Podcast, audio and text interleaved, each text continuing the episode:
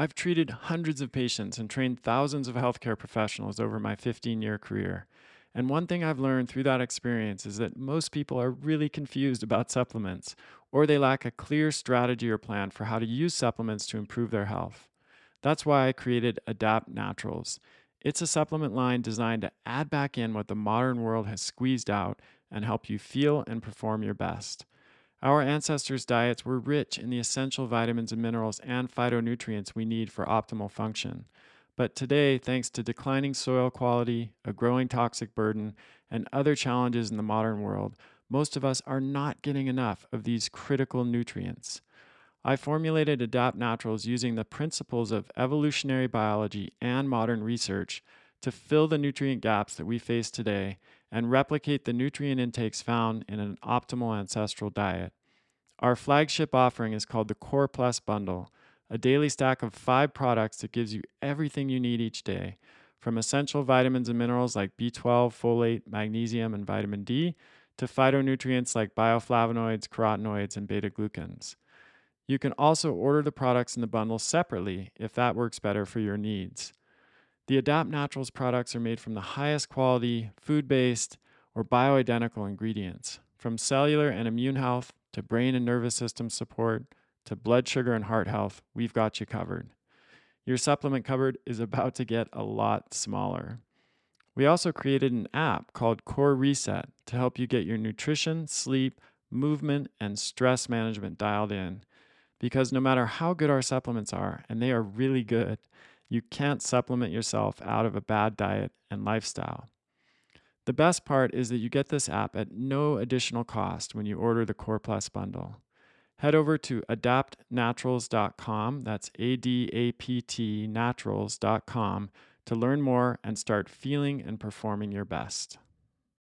Hey everybody, Chris Kresser here. Welcome to another episode of Revolution Health Radio. I've talked a lot over the years about the benefits of nutritional ketosis and ketogenic diets, a lot of information about how to get into ketosis through diet, all of the different considerations. And we talked a little bit about exogenous ketones, the ketone supplements that you might take to help induce ketosis or raise your level of blood ketones. But there have been a lot of problems with ketone salts and ketone esters, which are the main two types of ketone supplements over time. Ketone salts often just don't really move the needle very much. They don't raise blood ketone levels. And ketone esters have the opposite problem. They can raise them too fast and lead to a big spike, and that can cause nausea, discomfort, and they taste disgusting. I think anyone who's taken ketone esters knows what I'm talking about. So I'm really excited to welcome Dr. Latt Mansor as my guest today. He is a global expert in ketosis and particularly exogenous ketones. He holds a PhD in physiology, anatomy, and genetics from the University of Oxford, where his research focuses on the metabolism of type 2 diabetic heart and hypoxia. And we're going to talk a lot about ketone diols, which are a relatively new form of exogenous ketones that are much easier to take, have much more optimal form of ketone supplementation because they lead to more stable levels of blood ketones. They don't taste disgusting. They're more affordable. And I'm using these myself. I've recommended them to patients and the clinicians I train with really good results. And so we're going to do a deep dive into exogenous ketones, who might want to use them, how to use them effectively, different considerations, and use cases, and just how you can get the benefits of this new form of ketones. So hope you enjoy the show. Let's dive in. Dr. Latt Mansor, welcome to the show. It's a pleasure to have you on. Thank you for having me. So I've had, over many years, lots of episodes on nutritional ketosis, the benefits of it.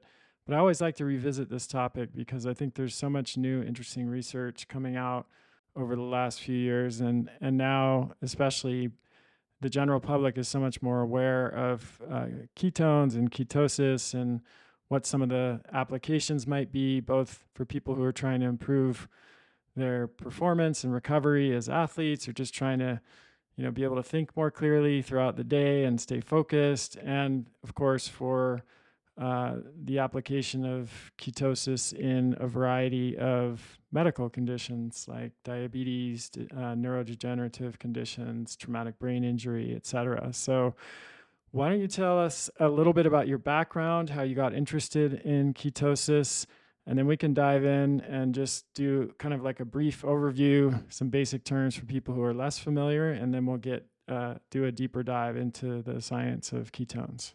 Sure, sounds great. So I am born and bred in Malaysia, grew up in Malaysia, and then I left the country for the first time and did my undergraduate abroad in the UK in biotechnology and University of Nottingham. And then I moved on and did my master's also in biotechnology. And this time, it was my first time in the US. I did my master's in Columbia University in New York. And then I thought, you know, I'm done with research and science. I want to start earning money. So I started, you know, got to look for jobs and finally landed a job. It was a tough time. It was 2010. It was a recession time. And, you know, as an international student at that point, it was very, very tough because you needed like green card and sponsorship and all that stuff. But ultimately, I did land a clinical trial coordinator job with a pharmaceutical company in New Jersey called The Medicines Company. Worked for them for half a year, and then they promoted me to full-time and flew me to Munich, Germany, and worked in their German office for a year before I got inspired again by the people within the company to apply for my PhD. And this time around, I decided to apply for a PhD in the UK instead of the US, because in the US, it takes about 5-6 years. And in the UK, it takes 3 years because I already had a master. So that makes a difference, because usually people may just move straight in from undergraduate straight to a PhD in the US. That comes with all the fundings. And then the first 2 years, they'll make you take some master's courses and stuff. Yeah, so I started my PhD.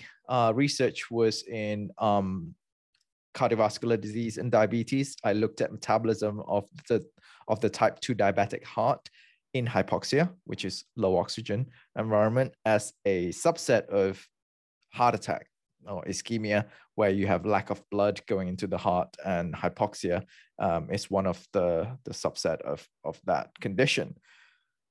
So all in all, I have always been really interested in metabolism, physiology, just because my family, my dad's side has high prevalence of heart attack, and my dad passed away from stroke. He had a heart attack a few years prior. My mom's side has really high prevalence of obesity and diabetes.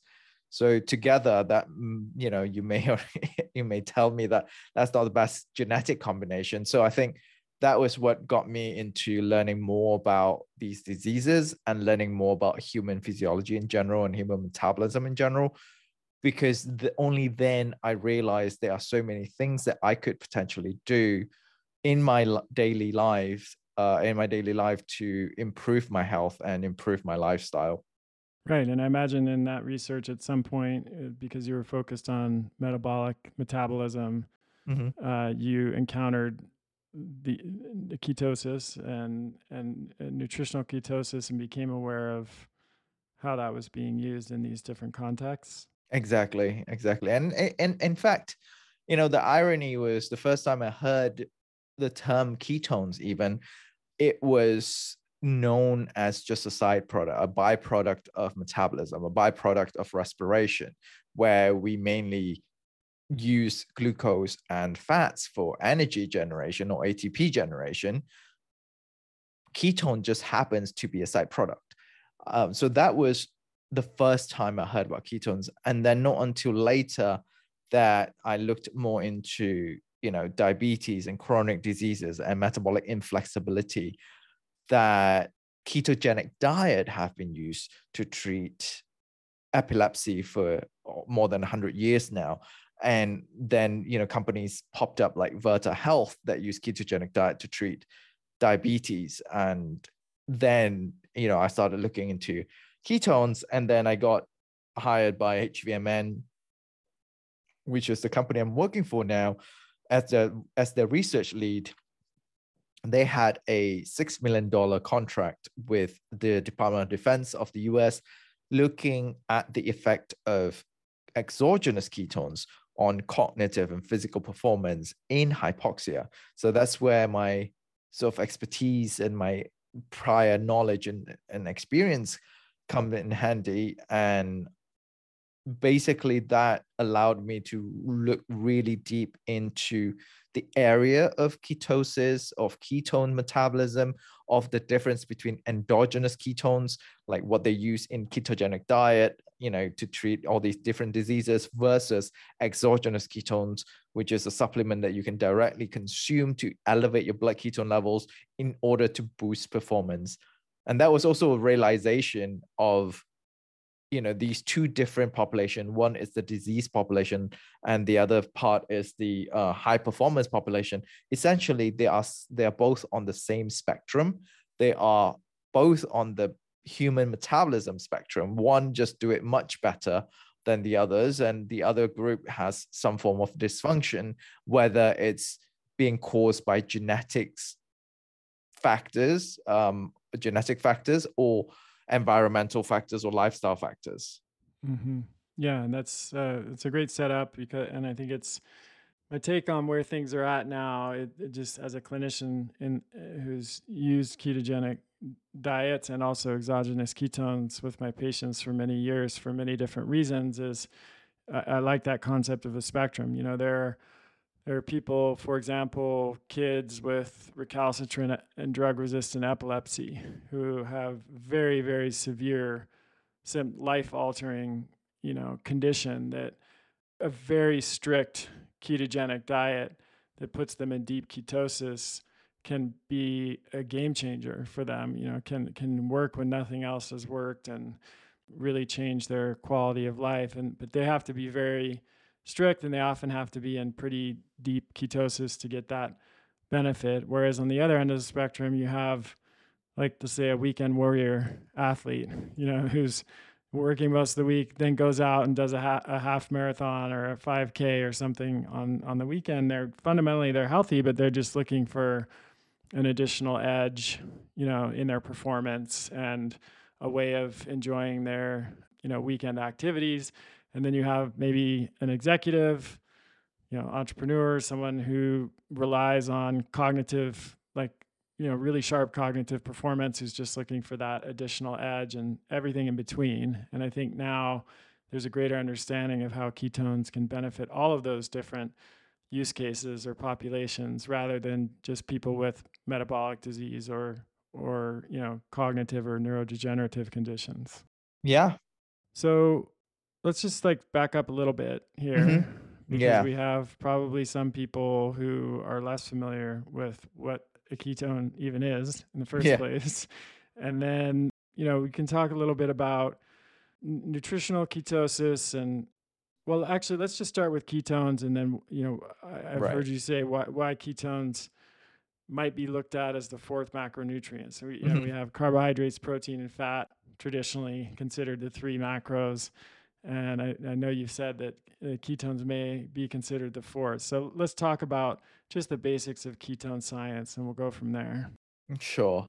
And I think a lot of people don't realize how we are evolutionarily able, like, designed to produce ketones as well as metabolize ketones.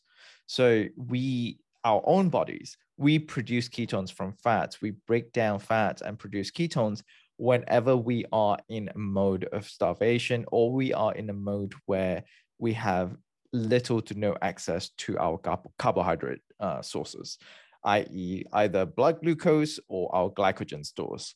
And when that happens, our brain and our heart, you know, organs and systems that needs to keep going would run out of source of energy, right? Because most of, for example, our brain, it uses primarily sugar most of the time. And what happens then if we run out of sugar, either we're going through fasting or we're going through a ketogenic diet where we literally just restrict the access to carbohydrates, that's when our body, you know, knows that, and it needs to break down fat to produce ketones to then deliver to the brain. But then one might also ask, why can't the brain directly metabolize fats like the rest of the body, like muscle cells, or in the liver, where it can use fats and other substrates to build glucose via gluconeogenesis? The answer lies within the blood-brain barrier, which is a thin layer of epithelial cells that stops bigger molecules to enter the brain via blood. And glucose can enter that because it's a relatively smaller molecule compared to a fatty acid, because fatty acid has a long carbon chain that inhibits it from going through the blood-brain barrier. So whenever we are in the state of low carb, low food sort of environment or condition, the brain needs to access some form of substrates in one way or another.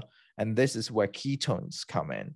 And the three main ketone bodies that we produce in our bodies are acetyl acetate, acetone, and beta-hydroxybutyrate. And the last one, beta-hydroxybutyrate, or BHB for short, is the main ketone body that is being used for metabolism, and also the main ketone body that is being transported in our blood. And that's when, whenever people say, oh, I measured my blood ketone levels via finger prick, like either Keto Mojo or Abbott Precision Extra sort of ketone meter that you can get from Amazon, they are essentially measuring the blood BHB.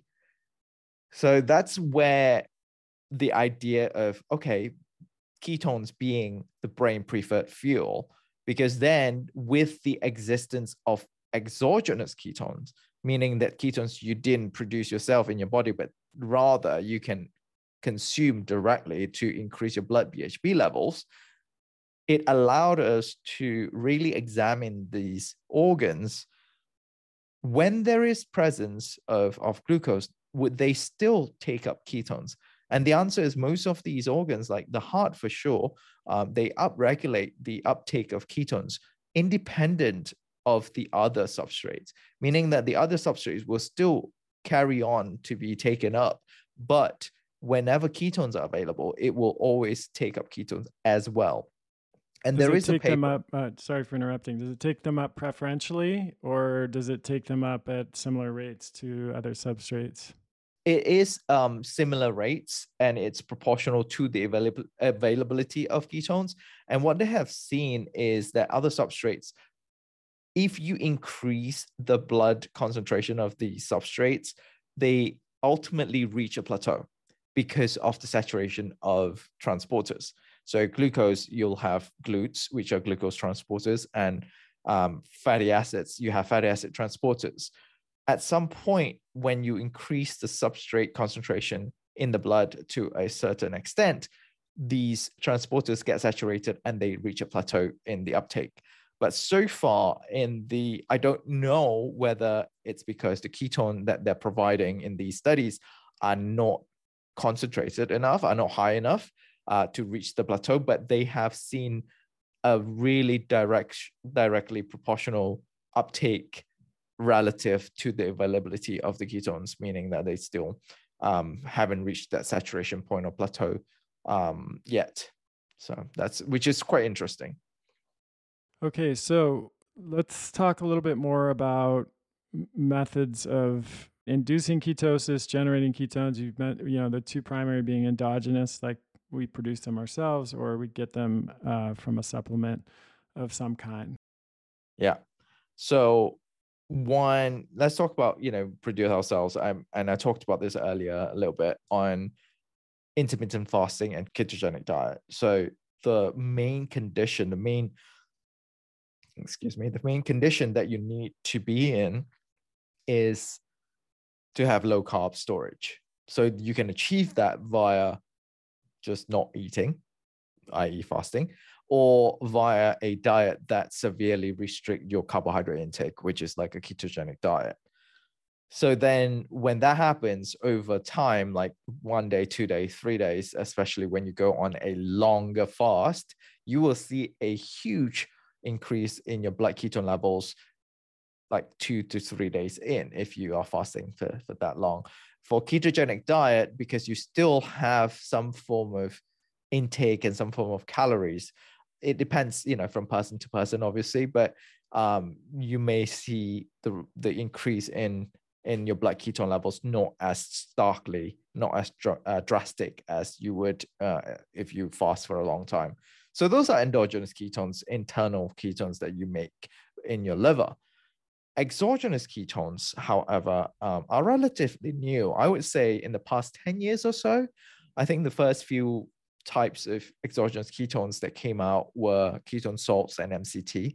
So MCT is medium chain triglycerides, mainly found in a lot of different healthy fats like avocado. I'm not sure avocado has it, but coconut oil for sure has MCT. And ketone salts are essentially BHB, so ketone, bound with a salt molecule, either sodium, potassium, or magnesium. Now, the problem with these supplements, these two supplements, yes, it does increase your blood BHB to a certain extent. So if, just for reference, if you are not on ketogenic diet and you're not producing your own ketones, your ketone levels, your blood ketone levels should be around 0 to 0.1 millimolar. But if you are nutritionally in nutritional ketosis, the definition is anything above 0.5 millimolar. So what we have seen in studies is that with ketone salts and MCT, it increases your blood BHB up to about 0.7 to maximum a little bit below 1 millimolar. And that's when people started using ketones, exogenous ketones for performance. And a lot of studies that use ketone salt as performance, they didn't see any increase in performance. And then later on, they found out it's because of two things. One is that it doesn't increase your blood BHB to a high level enough, because for performance, the threshold of around 1.52 millimolar. And two, while it is dose responsive, like it's just dose dependent, you can take more in order to increase your blood BHB more. But because it is bound to a salt, you are significantly increasing the amount of salt you're consuming, which also increases the risk of GI issues. So that's where it became an obstacle for these two supplements to be able to raise your blood ketone levels up to a higher level. And then in 2017, that was when the first ketone ester entered the market, and our company, HVMN, brought that into the market for the first time. And that does very well in increasing your blood BHB level. It can spike your blood BHB level within half an hour up to 3 to 5 millimolar. What is ketone ester? Ketone ester is essentially BHB bound with butanediol. It's the bond that binds those two molecules. It is called a ester bond. That's why it's called ketone ester. But nowadays you get multiple. That's just one form of ketone ester. There's ketone monoester. Nowadays you can get ketone diester. You can get like 2C6 bound to butanediol. You can get acetoacetate diester. So different forms of ketone esters these days. But the main, more prevalent ketone ester that is in the market right now is ketone monoester. And then, do you have any questions, Chris? No, go ahead. I'll circle back. Yeah, sure. Several questions, but I mean, you finish the exogenous ketones, and then we'll have plenty to chat about. Sounds good. And then that was 2017. And then a few years down the road, and then a lot of cyclists started taking ketone esters, including those in Tour de France, and it was out in the news and everything, and people were questioning, should this be allowed? Or because essentially it is a macronutrient. It is not a drug. It's not a stimulant. It doesn't directly, increase or decrease your sort of physiology, the main processes like anabolic steroids would, or performance enhancing drugs would. It's just like taking in glucose. It's just a source of ATP generation, right? And more studies then came out that looked at ketone esters, some of which shown no improvement in performance. And of course, there's that discrepancy in the protocols that they use, right? Like, how do you use it? Do you use it fed? Do you use it fasted? Do you use it half an hour before? Do you use it 2 hours before? And then do you top it up? Do you want to make sure, you know, all that stuff, all that difference in protocol obviously makes a difference. But then one paper came out, McCarthy et al., that showed that because you are spiking a blood BHB to such a high level, you are essentially decreasing the pH of your blood, which means it is increasing the acidity of your blood. And as a result, you are upregulating all your cardiorespiratory stress biomarkers. You're increasing your heart rate, you're increasing your breathing rate, because your body is trying to expel as much carbon dioxide as possible in order to neutralize your blood pH levels. And that, as a result, these athletes, these cyclists, did not get any performance gain.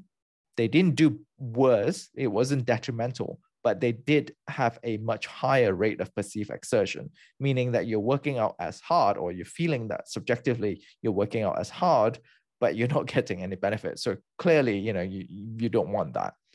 And 2 years ago, we, HVMN, decided to come out with Ketone IQ, which is our latest current flagship product that is essentially butanediol, chirally pure R13 butanediol.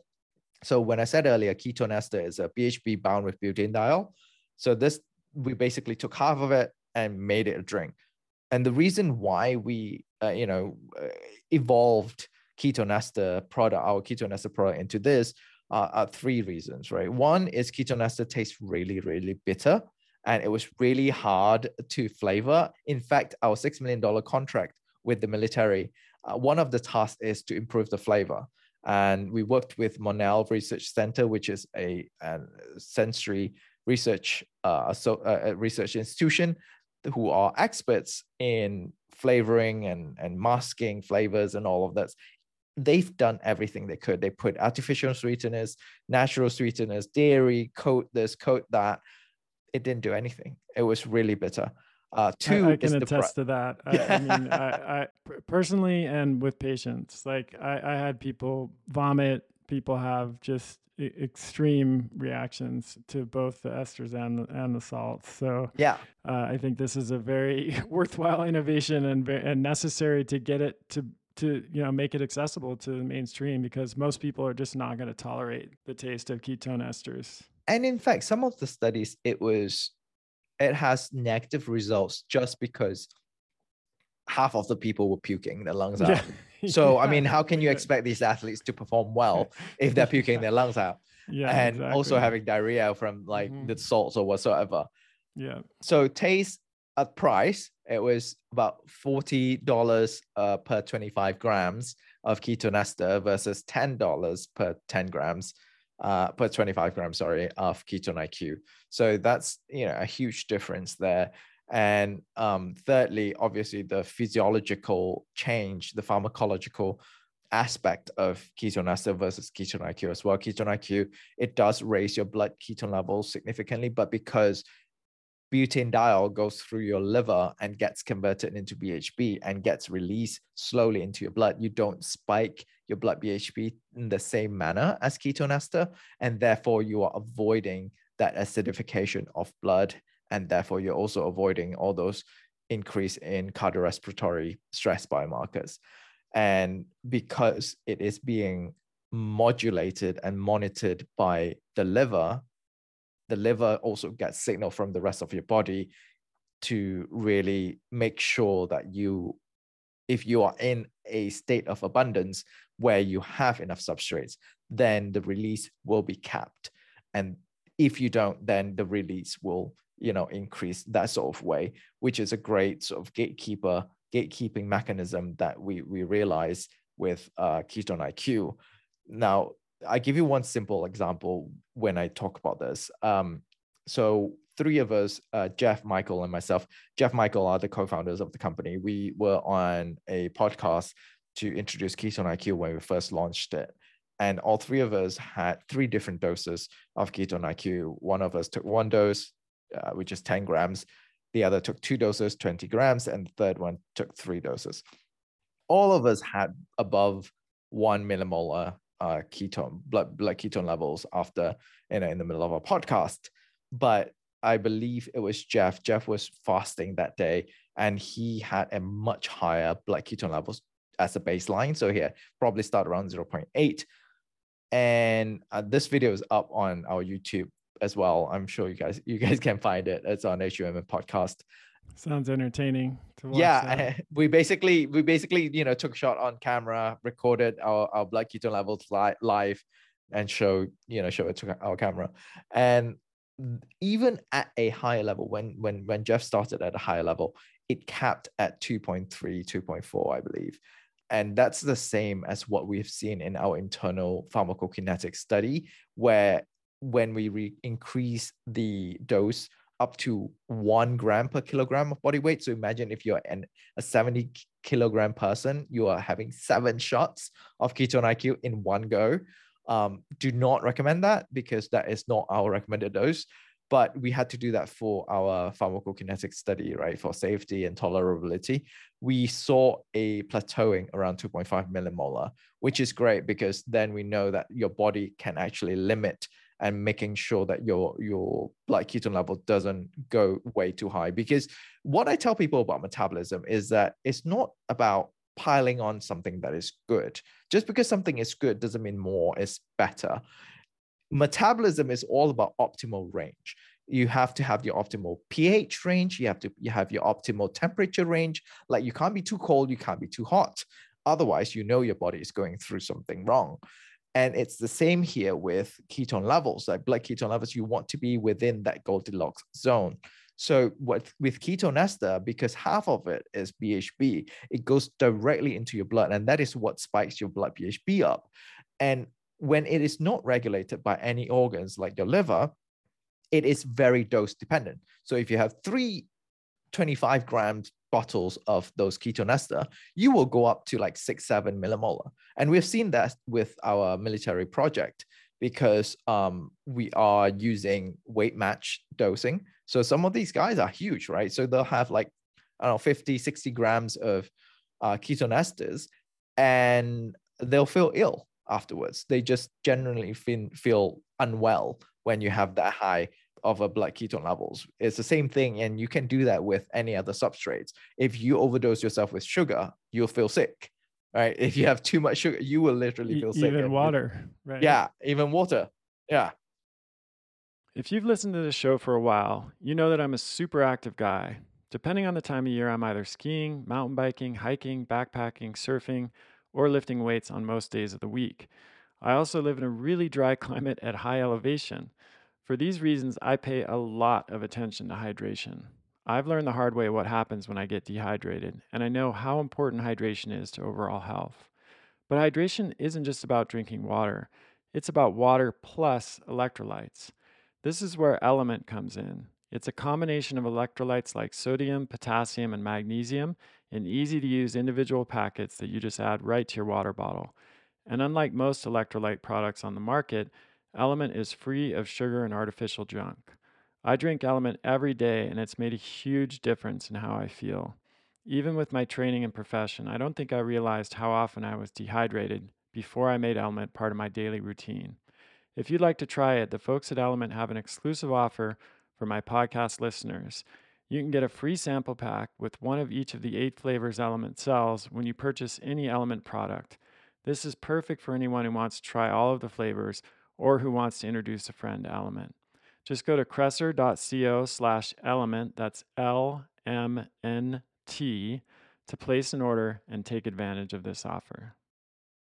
Vitamin C is a critical nutrient for immune function and antioxidant protection. Yet most people don't get enough in their diet, and most vitamin C supplements contain synthetic forms, GMO, sugar, or allergens like soy or corn.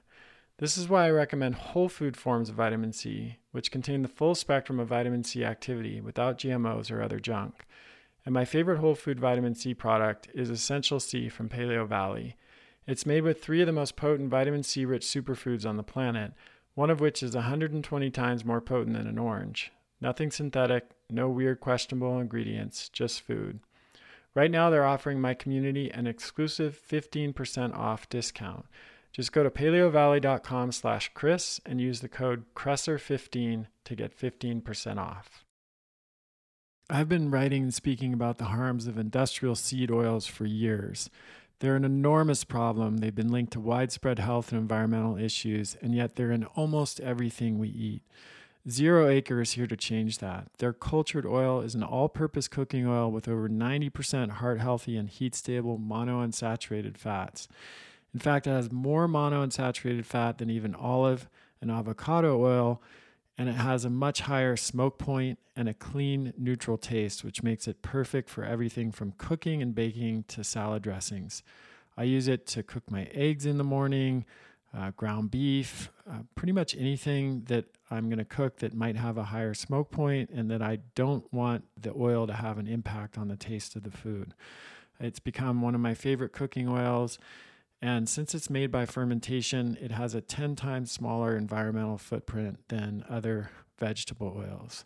I'm a huge fan of this product. I think you'll love it as well. And Zero Acre is offering our listeners free shipping on their first order. So go to zeroacre.com/Chris or use the code Chris at checkout to claim this deal. That's zeroacre.com/Chris. Yeah, so I want to just review a little bit here because I think as we talk, I want to just focus mostly on exogenous ketones because I've done a lot of podcasts on ketogenic diets and the benefits and how to optimize and, you know, different ranges of ketosis, et cetera. But right. We haven't really done a deeper dive into the different types of exogenous ketones, how to use them, what the considerations are. So just to summarize, like with ketone salts, you have a pretty low peak. So they just don't move the needle very much, in other words. And so that was one of the main problems there.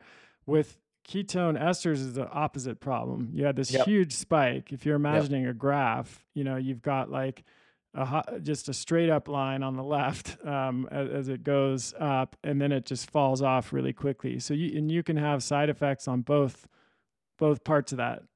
Journey going up and going down, right? Exactly. And so if those are the sort of two bookends of the curves on the chart, then you have ketone diols, which kind of strike a middle ground there, where you have a slower rise in ketone levels. Then you have a peak, like you just said, of around 2.5. So you don't skyrocket into a range that could make you feel uncomfortable, but you also have a more extended persistent curve, meaning you're staying in that optimal level of ketones for longer because you have a slower build and then a slower decline in blood ketone levels. Is that accurate? That is absolutely accurate. And in the internal study that we did as well, we all had to fast overnight, and we took it and we had to prick ourselves every hour for 6 hours. So we got 7 pricks because you get T equals 0 as well as 1 prick. So we ran our fingers almost to prick ourselves. And we saw that, even at 6 hours, if you're at rest, you are getting your blood ketone levels above 1 millimolar still after 6 hours, which is something that we have not seen with ketone esters, as the drop is quite significant because you sort of spiked it up and then your body uses it really quickly and then it goes back down. Yeah, that's really interesting. And I'll share some of my personal experience with ketone IQ toward the end. But I can say that I definitely can feel this difference because I've tried all the different methods of exogenous ketones, and I've also tried and still cycle through ketogenic diets. So I'm familiar with how endogenous ketosis feels and. But I want to talk a little bit more about the various factors that affect blood levels of ketones with exogenous ketones. You mentioned one of them, which is whether you're in a fed or fasted state. So you're going back to your experiment with the co-founders. If you're in a fasted state and you take 10 grams of exogenous ketones, you're going to end up with a different blood level than if you take it right after a meal. So what are some of the other factors that might impact that curve, how ketones affect your blood level? This is a very interesting question as well. So what we have received in terms of people reporting that when, or actually in some studies as well, whenever they have a fed demographic. So they asked these participants or athletes were fed before they were given ketone esters. Their blood ketone levels seem to be a little bit lower compared to when they're fasted. What we have seen in our ketone IQ study that we just completed with the University of North Georgia, it is under review right now with the Frontiers of Physiology journal, we did not see any difference if you're fasted or if you're fed when it comes to blood ketone levels. I don't know if that has something to do with, you know, butanediol going through liver versus half of ketone ester is BHB that goes directly into the blood. I don't quite know what the mechanism is. I don't think we do, you know, as the scientific community. But we have seen really interesting results with UNG1, now that I'm talking about it. It's the first anaerobic exercise trial that has ever been done. Because whenever we talk about ketones, exogenous ketones, people think of endurance exercise, people think of cyclists, people think of triathletes. But for the first time, we decided to do a, you know, true anaerobic test, which uses the Wingate anaerobic test. We asked these participants to go on 5 bouts of sprints on a stationary bike at 7.5% of body weight as resistance. And they have to go as hard as they can. And we measure the peak power, the average power, the velocity, as well as their fatigue levels. All of those parameters improved. They improved their peak power, they improved their average power, they improved their velocity, and they decreased their fatigue as they go towards, you know, the last bout of their anaerobic test, which is super interesting because we didn't really expect that to be that significant, because we know that in anaerobic exercise, glycolysis and glucose or dependency on glucose is still very much, you know, dominant and really the preferred pathway of metabolism when it comes to that sort of exercise. Yeah, that's really, really interesting and kind of flies in the face of conventional wisdom when it comes to anaerobic training. What was there speculation on what the mechanism was there? Yeah, I think we sort of concluded that the speculation, it could be something to do with signaling in the brain, essentially some form of analgesic effect similar to that of caffeine, where you just feel less pain when you're pushing through, because anaerobic exercise essentially is, the goal is to go as hard as you could, but as a result, it's almost inevitable to have high buildup of lactic acid and the burn and, you know, that muscle fatigue while you are in a hypoxic state. So we know the effect of ketones in hypoxia, like that has been shown again and again to be very beneficial, but most of the time it's not that acute of a setting. It's more of a hypoxic adaptation or mitigation of cognitive decline in hypoxia versus like this anaerobic sort of setting. So I think it's more to do with the brain and perception and being in the zone versus purely energetics play here. What about exercise? If someone has recently exercised, will that affect the metabolism of exogenous ketones? So like someone who takes ketone IQ prior to a workout versus someone who takes it during a workout or after a workout, is there any significant difference there? I would say if you are at rest, your blood ketone levels would obviously stay up longer compared to when you work out.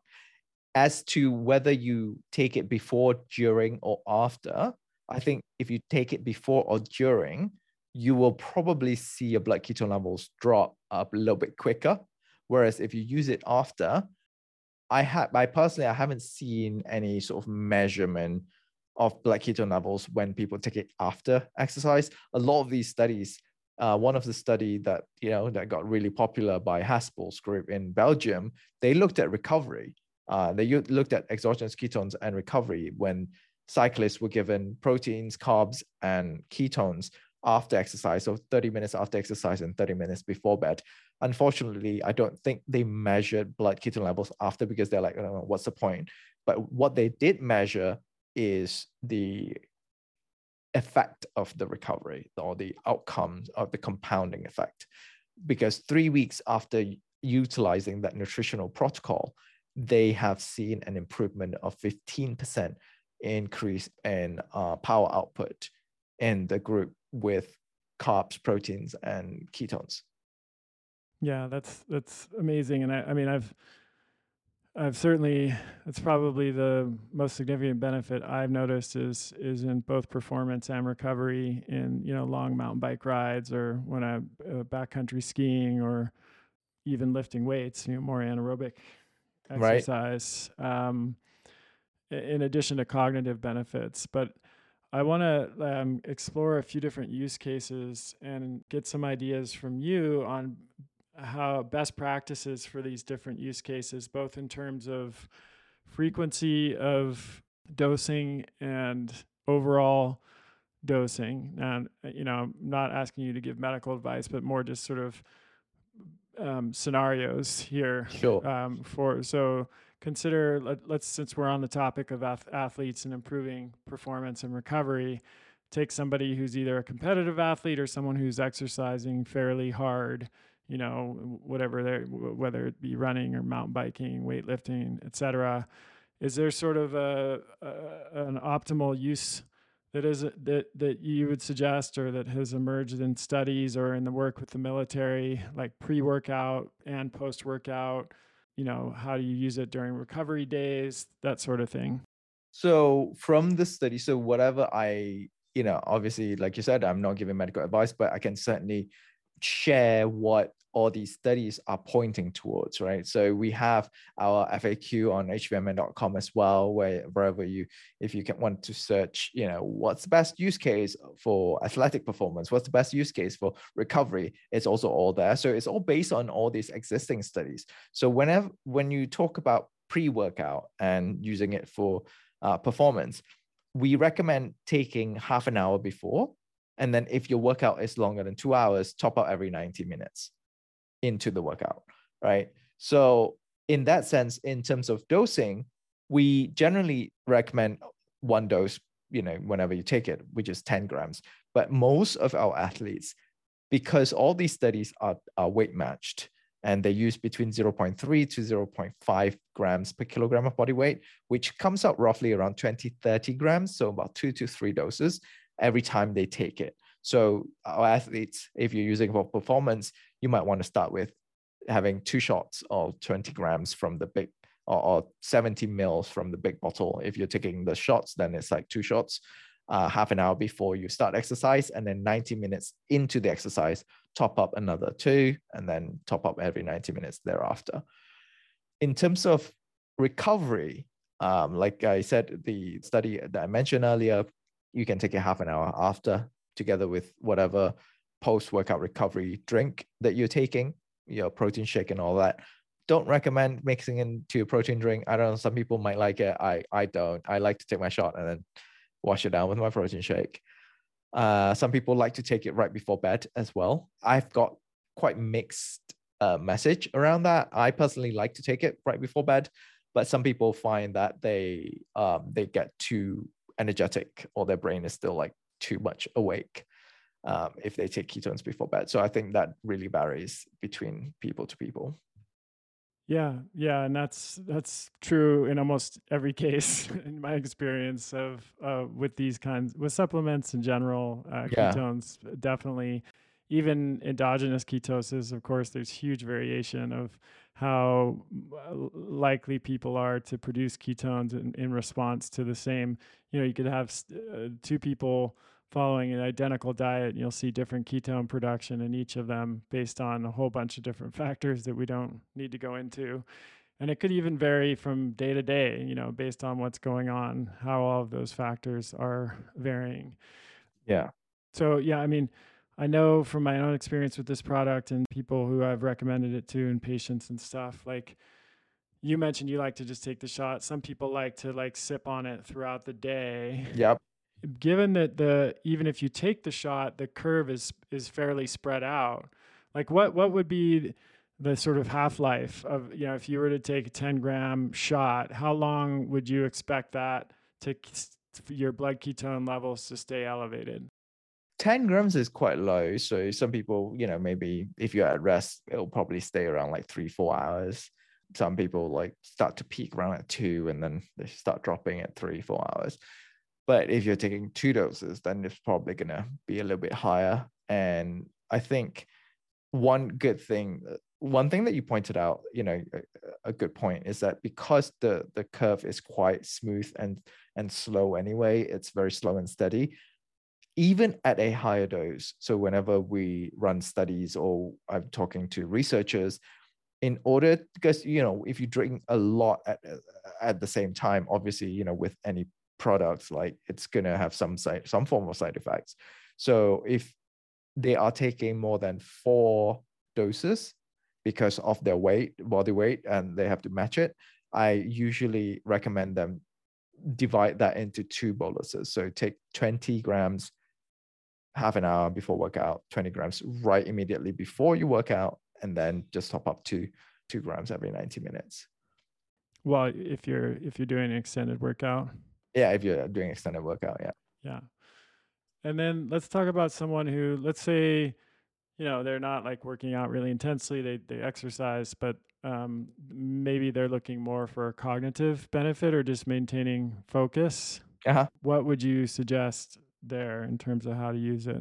Some people like to take one shot, just 10 grams in the morning before they start work, or, you know, some people do it instead of coffee. Some people do it stacking with coffee. There is no right or wrong here.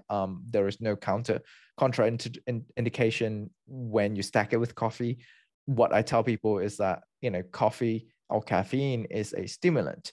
It increases your blood pressure, your heart rate, and it blocks your adenosine receptors to make you not feel tired or fatigued, but it doesn't, and it may even increase your energy consumption, right? Your brain energy demand. Ketones, on the other hand, it's the brain fuel, is the fuel that meets the demand. So in a way, it's quite synergistic, but at the same time, some people like myself, I can't drink too much coffee because I get like jittery and anxious. So instead, I just use Ketone IQ, and that works perfectly fine for me because I still get the alertness, I get the focus without the jittery feeling. Yeah, one of my favorite. I do okay with coffee in the morning. If I drink it past like 11, I don't sleep. But I will often use some ketones. I'll take like a shot in the early afternoon after lunch, because that tends to be the lowest energy point for me, or at least mental focus. And I find that if I do that, it's easy for me to just like jump back in and keep and stay focused, which is amazing, because the only other things that seemed to have, you know, that impact were things that, you know, like that do have some level of caffeine. It might have been less caffeine than coffee, but still, I'm just so sensitive to caffeine that even small amounts in the afternoon would interfere with my sleep. So it's been pretty amazing to have a different way of achieving a fairly similar effect. I mean, it's slightly different, but in some ways better, because it doesn't come with those jitters, and it's a more relaxed focus, I guess, is the way I would describe it. Yeah, no, that's exactly how we say it. We're like, it's relaxed, it's subtle. And a lot of people got confused, right? Because we have been so conditioned with coffee. It's like whenever we talk about energy and alertness, we think of coffee. So they're like, how can you use the word relax and energy at the same time? They're like, you know, they get really confused. And that's exactly how I describe it. You know, it's a subtle, relaxed focus. So you don't need to, you know, jump off the wall kind of energy. Yeah, it doesn't come with the anxiety that coffee can produce, or any kind of caffeine. And in terms of sleep quality as well, I think that's a great point, because a lot of people would want to avoid coffee closer to sort of bedtime or even past afternoon, and ketones don't have the same effect as coffee. So that's why people like to use ketone as the pick-me-up sort of after lunch. Yeah. Is there anything, I think you already addressed this, I believe, but I just want to clarify, because I know, you know, people will wonder about this. Are there any either contraindications, so things that would preclude somebody from taking ketone diols, mm-hmm. and is there any dietary things that should be avoided concurrently? Like, so anything that could counteract the effect essentially, or interfere with the absorption? So I'll answer the last question first. No, there isn't anything. That's the beauty of it, because it's a direct ketone that you consume. So, you know, even with food, with ketone diol, unlike ketone ester, we have seen there's no diminishing effect on your blood ketone levels. Let me ask a follow-up question on that too. How about like nutrients or supplements, like any minerals, vitamins, anything else that anyone should be aware of taking it concurrently? Like if someone wanted to combine it with electrolytes, for example, could they do that? That's absolutely fine. I mean, it's much better. I would rather you take ketone IQ and then combine it with electrolyte than just take ketone salt, because a lot of people are like, oh, well, why don't I just take ketone salt? Because it's ketones and electrolyte, but then they're bound. So you can't have high enough ketone levels exactly without overdosing yourself with the salts. So that's a great suggestion. And I don't know of any supplements or any form of products or food products that have diminishing effect or detrimental effect or contraindication effect to ketone IQ, because ultimately it is not a drug. It is not a pharmacological like invention. It's like sugar. It's like fats, right? We can pretty much take sugar and fats with anything. That's how I would see it. It's just a substrate. And the first question was, you know, what are the precautions? You know, are there people who shouldn't be taking ketone IQ and all of that? And I think the wonders of ketone is that because we are evolved and designed to create and metabolize ketones, and this, even though it's in the form of butanediol, your body will create BHB from it. And BHB is the same molecule, and that's what your body recognizes, and that's what your body will use it as. So it will be the same BHB that you produce yourself as you would consume. The only thing that I want people to know is that when you drink ketone IQ, about an hour after, you will see a slight drop in blood glucose. So if you are someone with a tendency to be in hypoglycemia, you might want to be a little bit careful and just making sure, you know, you check your blood glucose levels. Either you have a continuous glucose monitor or whatnot, just to make sure you don't get into that hypoglycemic state where you will get like chills and like not feeling well. And if you do feel that, you know that it is because of the hypoglycemic effect. And then lastly, I know this is a huge topic, so we're only going to be able to scratch the surface, but what is the research, you know, how much research is there so far on ketone diols in disease states, like whether that's, you know, metabolic disease like type 2 diabetes or traumatic brain injury or anything like that? That's a great question. So as far as diabetes go, there is already a study, even though we've only been out for a year and a half, there is already a published study using ketone IQ to lower blood glucose, published by Dr. Jonathan Little from University of British Columbia in Canada. And this, you know, goes back to what I was talking about, the glucose lowering effect. And a lot of people, even though they see their blood glucose level drop like 50 points, up to 50 points, they don't feel hypoglycemic. They feel quite energetic, and on the contrary, because the ketone is essentially being their main source of energy for the brain. And for TBI, we are actually in the middle of applying for additional grants with the military, because the military population has very high risk of traumatic brain injury. So we are actually compiling a bunch of literature around exogenous and endogenous ketones related to brain injury in both animals and human work. So it's looking very, very promising. In fact, last year, we published a review paper, myself, Jeff, and our scientific writer, Naomi. We published it in Frontiers in Physiology. We looked at potential use of lactate and ketones in treating traumatic brain injury and, as an extension, neurodegenerative diseases, because they both share a lot of hallmarks of metabolic dysfunction as far as glucose metabolism goes, as far as deficit in energy goes. Because in traumatic brain injury, you get a deficit in energy, and you get a hypermetabolism of glucose in the beginning.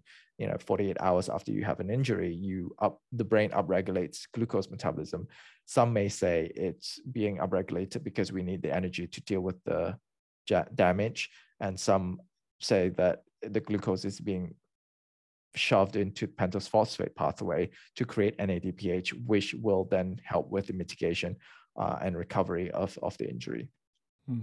But then afterwards, they get hypometabolism, so they get a deficit in energy. And this is where ketone could potentially come in and really sits right in between that, you know, the lack of energy and glucose metabolism to normal function. Yeah, fascinating. That might be a future episode, looking at more in depth about how to use it in disease states. But yeah, thank you, Latt, for joining me and sharing all this. It's really fascinating. I'm a big advocate of nutritional interventions that are safe and effective and easy to implement. And so I'm always on the lookout myself for things like that, and not just any intervention, not just nutritional things that have a pleiotropic effect, right? That can make, put in layperson's terms, the rising tides that lift all boats. The things that you can do almost regardless of what the problem is, they will help, and they can help in multiple different ways. And of course, that's true of exercise. It's true of a good diet. It's true of maximizing your nutrient intake, and I found it to be true of ketones as well. And the challenge has always been, as we've discussed, that they're, if not following a strict ketogenic diet because that's either you don't want to, or it's contraindicated, or you don't want to have that, you want more carbohydrates in your diet for any number of reasons. Mm-hmm. There has not been an easy way to benefit from ketones because of the problems with ketone salts, just not really raising ketone levels enough, or ketone esters, which are arguably even worse because they raise them too fast, and all the side effects associated with that. So ketone diols have really been a game changer for me and for my patients. I use ketone IQ every day, sometimes less, sometimes more, depending on what I'm doing. And it's one of the few things that has just become a staple, something that I do every day, along with electrolytes. I mentioned electrolytes.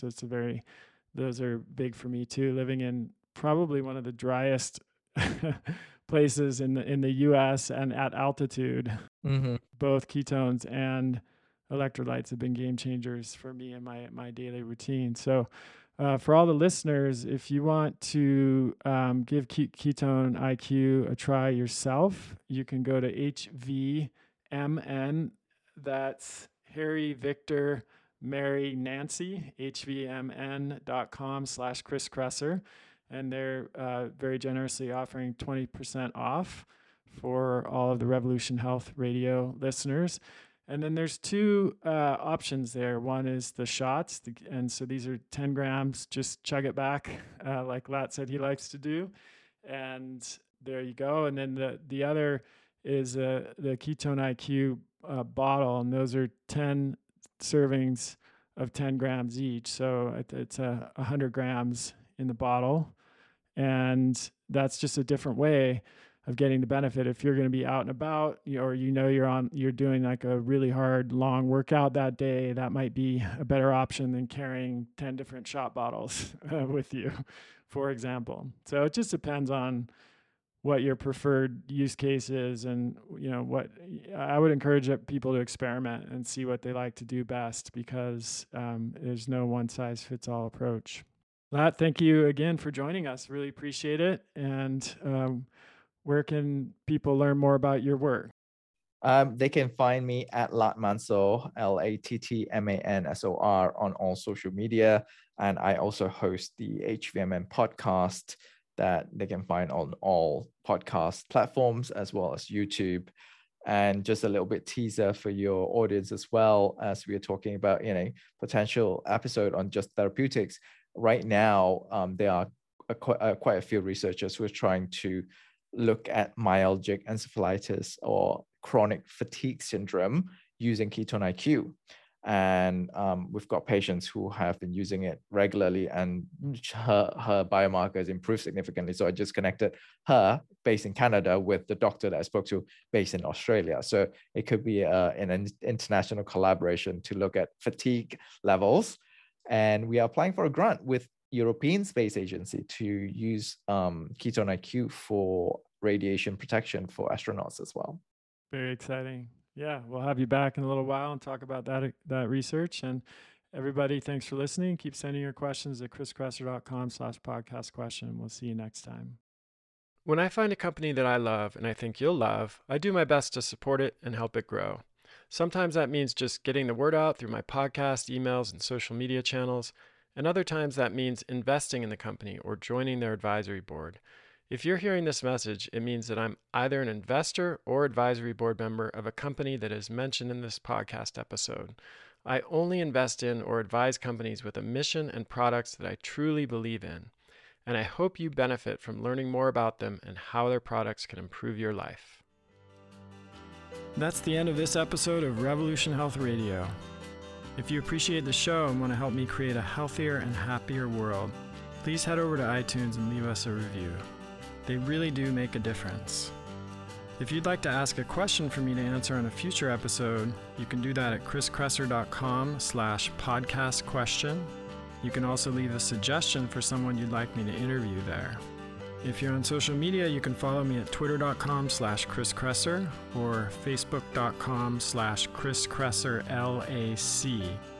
I post a lot of articles and research that I do throughout the week there that never makes it to the blog or podcast, so it's a great way to stay abreast of the latest developments. Thanks so much for listening. Talk to you next time.